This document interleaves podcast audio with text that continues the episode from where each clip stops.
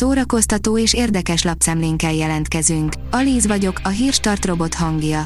Ma március negyedike, Kázmér névnapja van. Az en el cé írja, sztrókot kapott a hetvenhét éves Szombathy Gyula. Nemrég műtötték a szívével a rákot is legyőző színészt, akit a koronavírus járvány érzelmileg nagyon megviselt.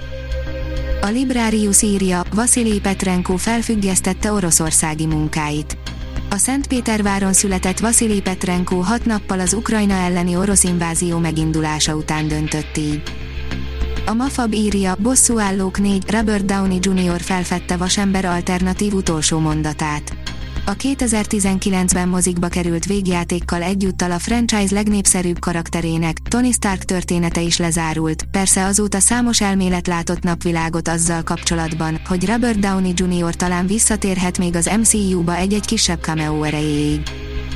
A Joy írja, sosem gondoltam volna, hogy megtenném, Amy Schumer őszintén mesélt a zsírleszívásáról.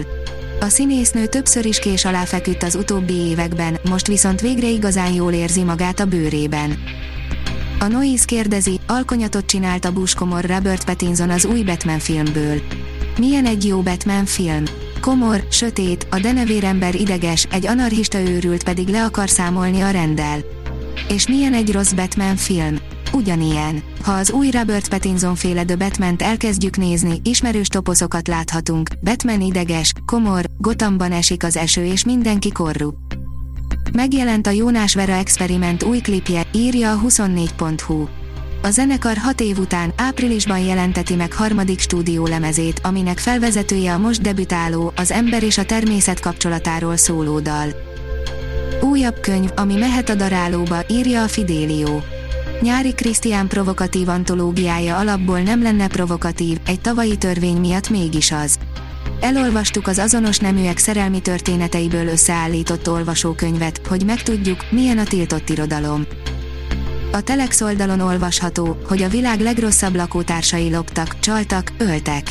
A Worst Room Mate Ever a szokásos Netflixes vattacukor, tartalmasnak tűnik, de inkább felszínes true crime.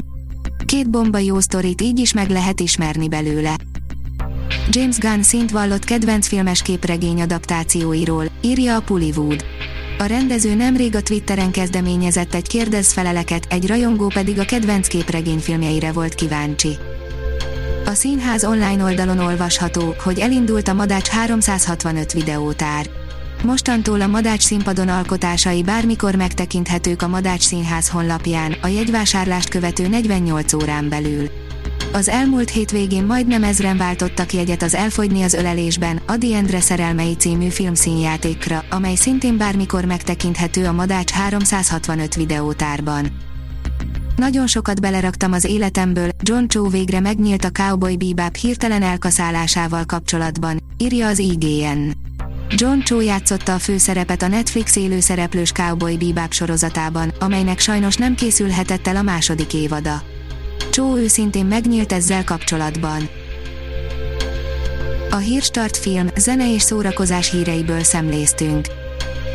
Ha még több hírt szeretne hallani, kérjük, látogassa meg a podcast pont hírstart pont hú oldalunkat, vagy keressen minket a Spotify csatornánkon. Az elhangzott hírek teljes terjedelemben elérhetőek weboldalunkon is. Ha weboldalunkon hallgat minket, az egyel korábbi adás lejátszása automatikusan elindul. Beállíthatja, hogy az összes korábbi adás vagy csak az aktuális tematika hírei következzenek. Köszönjük, hogy minket hallgatott!